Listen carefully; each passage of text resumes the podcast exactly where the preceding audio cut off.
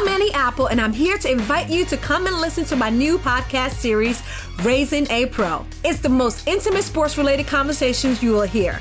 Each week, we explore the journeys of some of your favorite NFL players through the eyes of those that know them best. From Joe Burrow, DeAndre Hopkins, Miles Garrett, Ezekiel Elliott, Nick and Joey Bosa, just to name a few. With exclusive insights and information, we leave no stone unturned. Subscribe now to Raising a Pro on your favorite podcast app.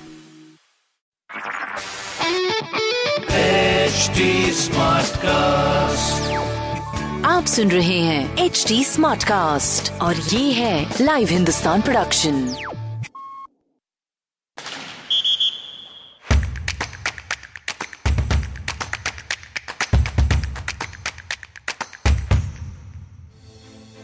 आप सभी का स्वागत है हमारी नई series में, जिसका नाम है खेलो जी जान से। ये series inspire institute of sports की प्रस्तुति है। इसमें हम आपको मिलवाएँगे कुछ उम्दा खिलाड़ियों से और बात करेंगे उनकी निजी ज़िंदगी के बारे में, खेल के बारे में और कोरोना के असर के बारे में, जो इस दौरान उन पर पड़ा है। अगर आप ये सेशन दोबारा सुनना चाहते हैं तो you can catch it on H T smart cast dot com और हम बताना चाहेंगे कि एच टी स्मार्ट कास्ट देश का fastest growing podcast producing platform है। मैं हूँ Saurabh Agarwal special correspondent live Hindustan की ओर से। खास खिलाड़ियों से खास मुलाकात की इस विशेष सीरीज़ में आज हमारे साथ हैं साक्षी मलिक। महिला कुश्ती की दुनिया में साक्षी का नाम कोई अनजान नहीं है। भारतीय उपमहाद्वीप से कुश्ती का ओलंपिक मेडल जीतने वाली पहली महिला पहलवान साक्षी, देश में बेटी बचाओ, बेटी पढ़ाओ का बेहतरीन एग्ज़ाम्पल है। हरियाणा में रोहतक के मोखड़ा गाँव की इस पहलवान ने सिर्फ़ 23 साल की उम्र में ओलंपिक मेडल जीतकर इतिहास के पन्नों पर अपना नाम सुनहरे अक्षरों में लिखवा लिया। सबसे पहले इनकी उपलब्धियों के बारे में बताते चलें। फ्री स्टाइल शैली में हिस्सा लेने वाली साक्षी का अंतर्राष्ट्रीय कुश्ती का सफ़र करीब 11 साल का हो गया है। इन्होंने जूनियर स्तर पर 2009 में मनीला में एशियन चैंपियनशिप में सिल्वर मेडल जीता। उसके बाद इन्होंने हर साल कोई ना कोई मेडल जीता। सिर्फ़ 2011 में इनकी झोली में मेडल नहीं आया और इस साल कोरोना के कारण कोई खेल भी नहीं हुए। इनके नाम अब तक एशियन जूनियर में एक गोल्ड समेत दो पदक, वर्ल्ड जूनियर में एक ब्रोंज, एशियन चैंपियनशिप में चार मेडल, कॉमनवेल्थ चैंपियनशिप में एक गोल्ड और ब्रोंज, कॉमनवेल्थ गेम्स में दो मेडल और सबसे बड़ा मेडल 2016 रियो ओलंपिक में अट्ठावन किलो में ब्रोंज मेडल। और अब देश को टोक्यो ओलंपिक में इनसे पदक की उम्मीद है।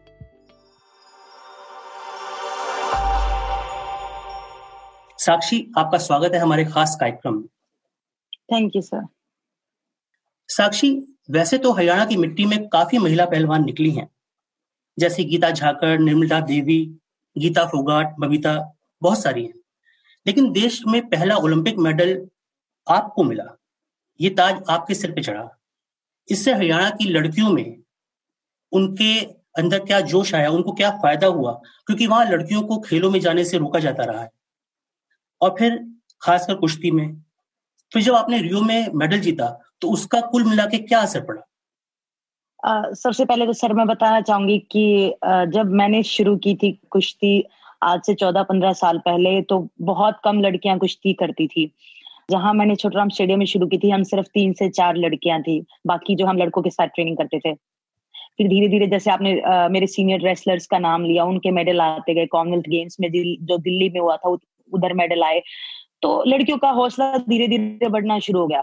फिर जैसे मेरा मेडल आया उसके बाद तो हर अखाड़े में और हर जगह मतलब लड़कियों की कुश्ती का बहुत ज़्यादा क्रेज बढ़ गया।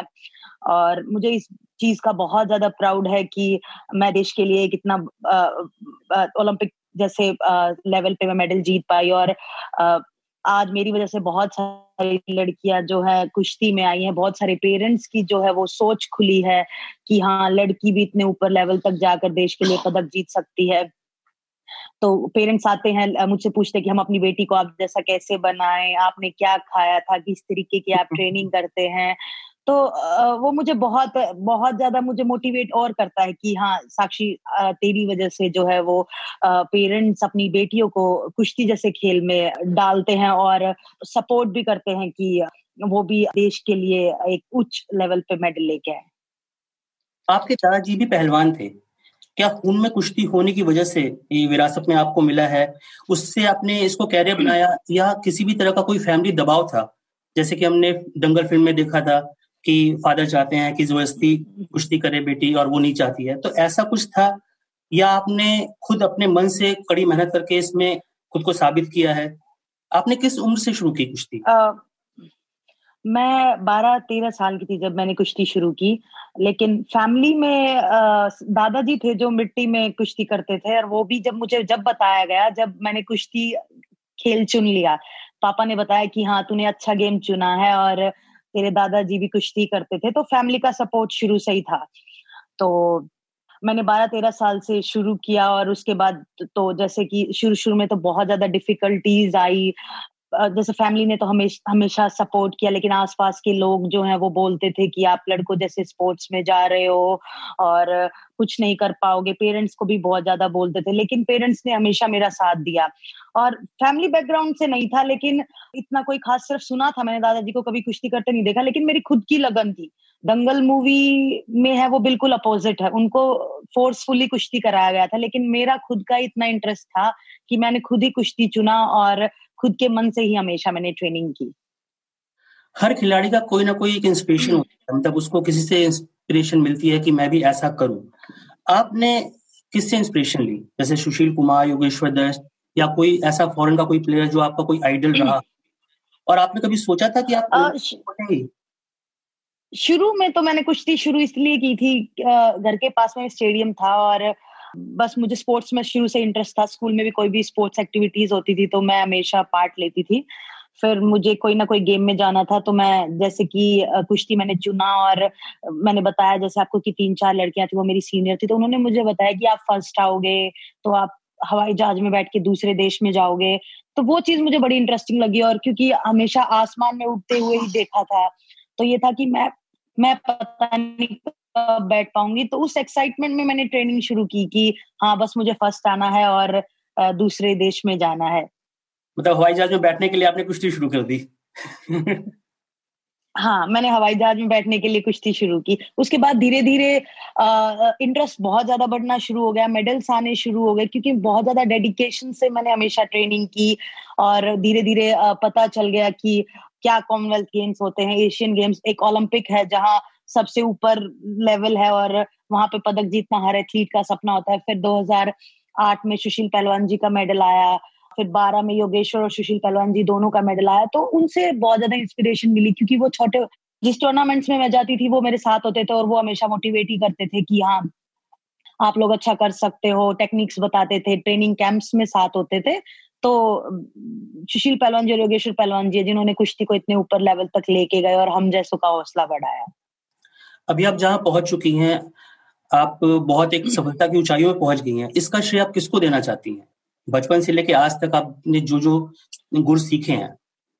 सबसे पहले तो देखो माता पिता का हमेशा से साथ था। जैसा मैंने बताया कि मैंने कुश्ती चुना तो उन्होंने हमेशा मुझे सपोर्ट ही किया क्योंकि अभी तो मेडल्स आ रहे हैं तो पेरेंट्स अपने लड़कों को लड़कियों को कुश्ती में डाल रहे हैं। लेकिन मेरे पेरेंट्स ने जब तक तो कुश्ती का कोई क्रेज नहीं था, बिना उसके मुझ पे भरोसा करके कुश्ती जैसे खेल, जो कि लड़कों का खेल बोला जाता, उसमें मुझे डाला क्योंकि मेरा उसमें इंटरेस्ट बन गया था और पेरेंट्स ने हमेशा सपोर्ट किया। तो सबसे ज़्यादा तो मैं पेरेंट्स को ही श्रेय देना चाहूँगी। उसके बाद कोचेज हैं, जिन्होंने मेरा बेस बनाया और मुझे कुश्ती के छोटे मोटे गुर सिखाए और मुझे ओलंपिक तक पहुँचाने में उनका बहुत बड़ा योगदान है। सभी खिलाड़ी किसी उम्मीद से खेलों में आते हैं लेकिन टॉप पे तो कुछ ही पहुँचते हैं। उसके लिए भी एक ब्रेक की ज़रूरत होती है। और वो तब होता है जब आपको खुद पे यकीन हो जाए कि मैं इस गेम में इस गेम में आगे अपना करियर बना हम्म, सकता हूँ। हम्म। आपको वो ब्रेक कब मिला? कब आपको लगा कि ये मेरा लाइफ का टर्निंग पॉइंट है अब मेरे को इसी को अपना करियर बनाना है? कब मिला आपको ये? दो हज़ार नौ में आपने एशियन जूनियर में जीता था या 2013 में कॉमनवेल्थ गेम्स 2010 में मैंने जूनियर वर्ल्ड चैंपियनशिप में मेडल जीता और उस साल हम तकरीबन 21 रेसलर्स गए थे जिसमें ग्रीको फ्री स्टाइल और लड़कियाँ तीनों तीनों रेसलर मतलब लड़कियों का जो दो फ्री स्टाइल और ग्रीको के लड़के थे। तो सिर्फ़ एक अकेली मेरा मेडल आया था और बाकी सब खाली हाथ आए थे और वर्ल्ड लेवल पे सिर्फ़ मेरा मेडल आया था।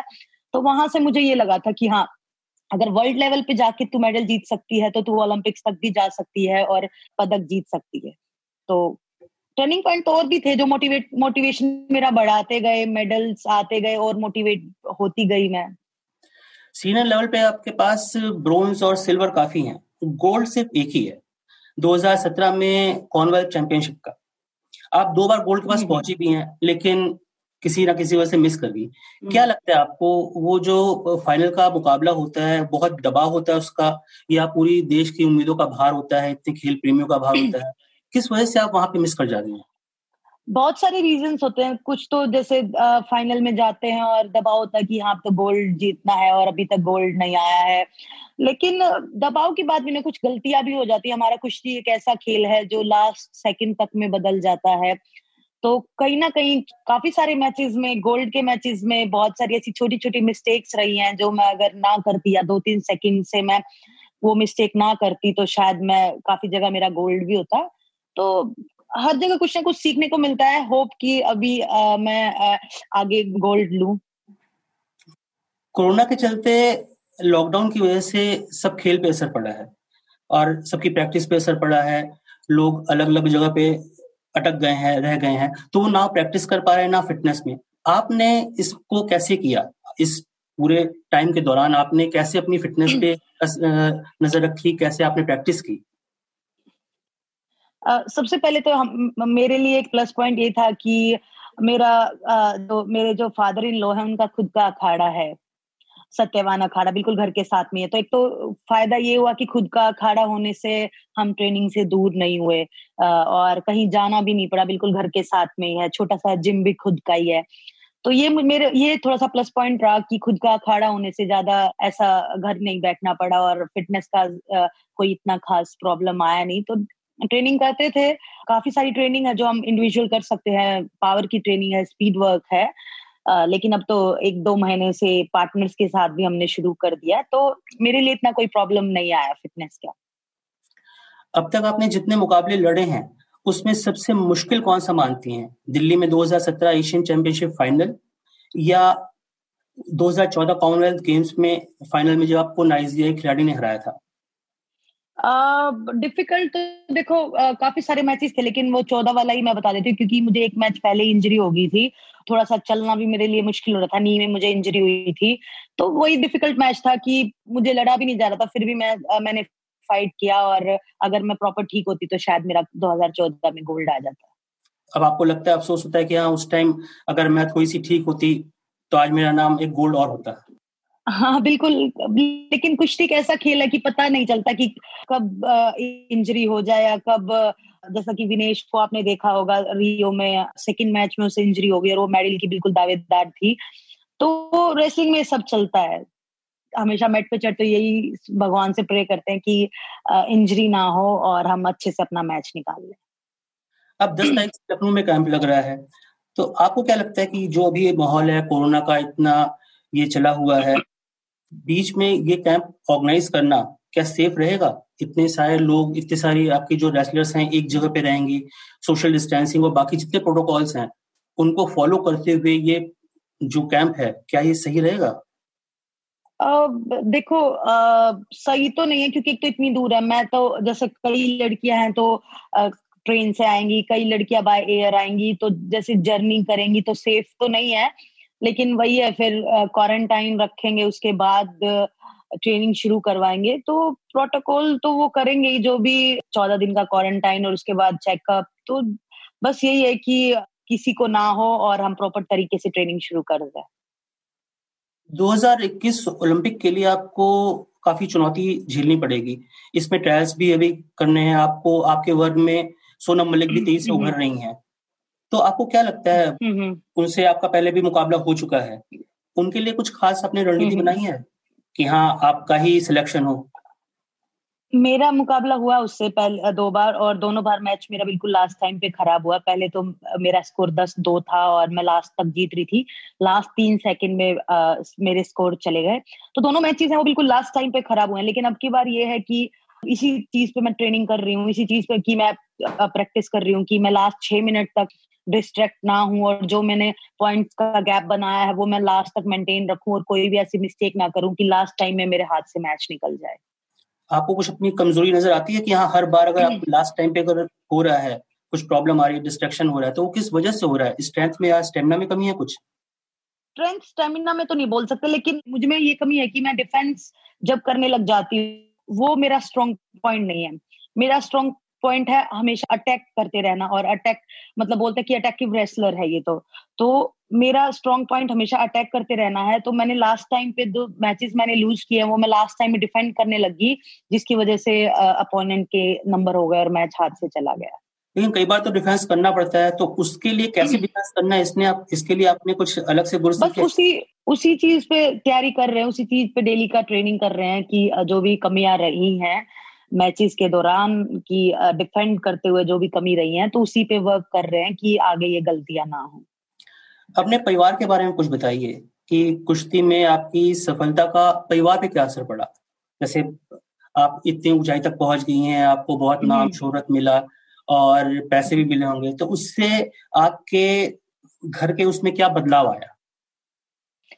घर में घर का बहुत बदलाव आया। आ, मैं ऐसा नहीं है मेरे शुरू से ही मम्मी पापा दोनों गवर्नमेंट जॉब थे और फैमिली बिल्कुल हम ठीक ठाक परिवार से थे मतलब हैं। आ, लेकिन मेडल आने के बाद ये है कि सब लोग जानते हैं अभी पेरेंट्स को भी जानते हैं सब बोलते हैं कि ये साक्षी के पेरेंट्स हैं तो उनको खुद बहुत ज़्यादा प्राउड फील होता है। कहीं भी जाते हैं तो जैसे प्रायोरिटी मिल जाती है कि ये साक्षी के पेरेंट्स हैं इनसे पहले बात की जाए या उनका काम पहले कर दिया जाए तो ये छोटी छोटी चीज़ें हैं जो लाइफ में बदलाव हुआ है और सब लोग अभी उनको भी इतना सम्मान देते हैं कि ये साक्षी के पेरेंट्स हैं और वो इस चीज़ को लेके बहुत प्राउड फील करते हैं। आप और आपके पति दोनों एक ही खेल से हैं। अब ऐसे में आप आपको क्या लगता है जो आपके बच्चे अपने बच्चों को आप क्या इसी खेल में डालना चाहेंगी या सोचेंगे कि उनको किसी और चीज़ में डालने या खेलों से हटा के डालने कुछ आपको अभी तक क्लियर है? क्लियर तो नहीं देखो तो बच्चे के इंटरेस्ट के ऊपर ही होगा आगे लेकिन फादर इन लॉ रेसलर थे और फादर इन लॉ के फादर भी रेसलर थे फिर मेरे हस्बैंड रेसलर है मैं भी रेसलर हूँ। तो बस यही है कि रेसलिंग में इतना ज़्यादा इंटरेस्ट बढ़ गया है कि रेसलिंग के अलावा और कोई खेल आ, सोच ही नहीं सकते हम। इसी में डालेंगे आप लोग। कोशिश करेंगे। जी जी, जी। खेलों के अब तक के सफ़र में आपने नाम पैसा शोहरत सब कुछ हासिल कर लिया है। पद्मश्री खेल रत्न जैसे बड़े बड़े अवार्ड्स भी आपको मिल चुके हैं। हम्म। और अब आपको क्या लगता है, ज़िंदगी में आपकी क्या ख्वाहिश है? एक ओलंपिक गोल्ड के अलावा और क्या लेना चाहिए कुछ ज़्यादा रेस्टिंग के अलावा कुछ और कुछ और ज़्यादा ख्वाहिश है नहीं।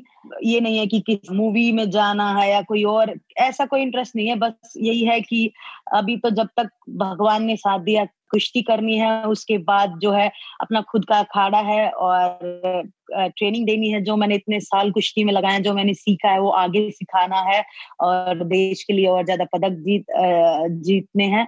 जी, बस यही है कि कुश्ती से हमेशा जुड़ी रहूँ मैं। साक्षी, आपने इतनी जगह ट्रेनिंग की कोचिंग की, इतनी जगह अपने कंट्रीज़ में आप गए। आपको कहाँ की फैसिलिटीज़ चाहे देश में, चाहे विदेश में, सबसे अच्छी लगी? जैसे मैं, हम काफ़ी सारी कंट्रीज़ में ट्रेनिंग करने के लिए गए हैं और फिर इंडिया को देखते हैं तो मैं 2012 से जो है जेएसडब्ल्यू से स्पॉन्सर्ड हूँ और उन्होंने जो है बैंगलोर में बहुत अच्छा इंस्टीट्यूट बनाया है आईआईएस और बिल्कुल वर्ल्ड क्लास फैसिलिटीज़ है। वहाँ मैं जाती रहती हूँ जब भी ऑफ़ सीज़न होता है या ट्रेनिंग पीरियड मतलब कंपटीशन बहुत ज़्यादा दूर होता है। मुझे दो तीन महीने की ट्रेनिंग का टाइम होता है तो मैं वहाँ जाती हूँ क्योंकि ऐसी फैसिलिटीज़ या तो मैंने यूएस से कोलोराडो में देखी थी बिल्कुल वर्ल्ड क्लास फैसिलिटी ऐसी हमारे इंडिया में जो है वो आईआईएस में है और बहुत ज़्यादा फैसिलिटीज़ है। मैं मतलब आ, आपको किस तरीके में बताऊँ कि बिल्कुल वर्ल्ड क्लास फैसिलिटीज़ हैं और बहुत सारे बच्चे वहाँ ट्रेनिंग कर रहे हैं और बहुत सारे बच्चों को इतनी सारी फैसिलिटीज़ मिल रही हैं और परफॉर्मेंस आ रही है और जो जो थोड़ी बहुत कमी होती थी बहुत आधुनिक मशीन्स है वहाँ पे जो हमारी एक एक चीज़ का पता कर सकते हैं। तो बहुत सारे बच्चों को फ़ायदा मिल रहा है और बहुत ज़्यादा बच्चे मोटिवेट भी हो रहे हैं कि हाँ इंडिया में अभी इतनी सारी अच्छी फैसिलिटीज़ आ रही हैं। उनको और ज़्यादा हौसला मिलता है कि हम भी अच्छा करें और देश के लिए पदक जीते। देश की लड़कियों के लिए कोई आप संदेश देना चाहेंगी? हाँ मैं बिल्कुल देश की बेटियों को यही संदेश देना चाहूँगी कि मैं एक नॉर्मल फैमिली से थी और कुश्ती के बारे में कुछ नहीं पता था और ये भी नहीं पता था कि कितना बड़ा ओलंपिक का मेडल होता है। बस मैंने शुरू किया इंटरेस्ट की वजह से स्पोर्ट्स में इंटरेस्ट था मेरा इसलिए मैंने शुरू किया। मैं आप सबको यही कहना चाहूँगी कि अगर मैं एक मीडियम फैमिली से होकर ओलंपिक लेवल पे मेडल जीत सकती हूँ तो आप लोग भी ज़रूरी नहीं, नहीं है कि कुश्ती में किसी भी खेल में या किसी भी और फ़ील्ड में आप अच्छा करें और पेरेंट्स को भी मैं मैसेज देना चाहूँगी कि आप अपने बच्चों को, लड़कियों को सपोर्ट करो। अगर आप सपोर्ट नहीं करोगे तो वो डेफिनेटली उनका हौसला कैसे बढ़ेगा आगे बढ़ने में? तो अपनी बेटियों को सपोर्ट करो। जैसे मेरे पेरेंट्स ने मुझे किया और मैंने आज देश के लिए ओलंपिक से पदक जीता और मैं चाहूँगी कि हमारे आगे आने वाले टाइम में और ज़्यादा बेटियाँ, लड़कियाँ जो है वो ओलंपिक तक जाएँ और देश के लिए पदक जीते। साक्षी हमारे साथ बात करने का बहुत बहुत धन्यवाद और आपको टोक्यो 2021 के लिए बहुत सारी शुभकामनाएँ। थैंक यू सर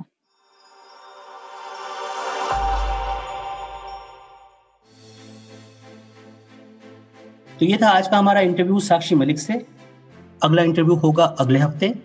तब तक के लिए आप हमारे साथ बने रहिए एच टी स्मार्ट कास्ट की इस सीरीज़ में जिसका नाम है खेलो जी जान से। अगर आप हमसे या आई के किसी भी खिलाड़ी से कुछ पूछना चाहते हैं तो हमें लिखें at the rate H T smart cast पर। हम फेसबुक इंस्टाग्राम ट्विटर और यूट्यूब पर भी मौजूद हैं। अब मैं Saurabh Agarwal special correspondent live Hindustan की ओर से आपसे विदा लेता हूँ। और ये इंटरव्यू दोबारा सुनने के लिए लॉग करें www.htsmartcast.com पर और सुनते रहिए नए नज़रिए से।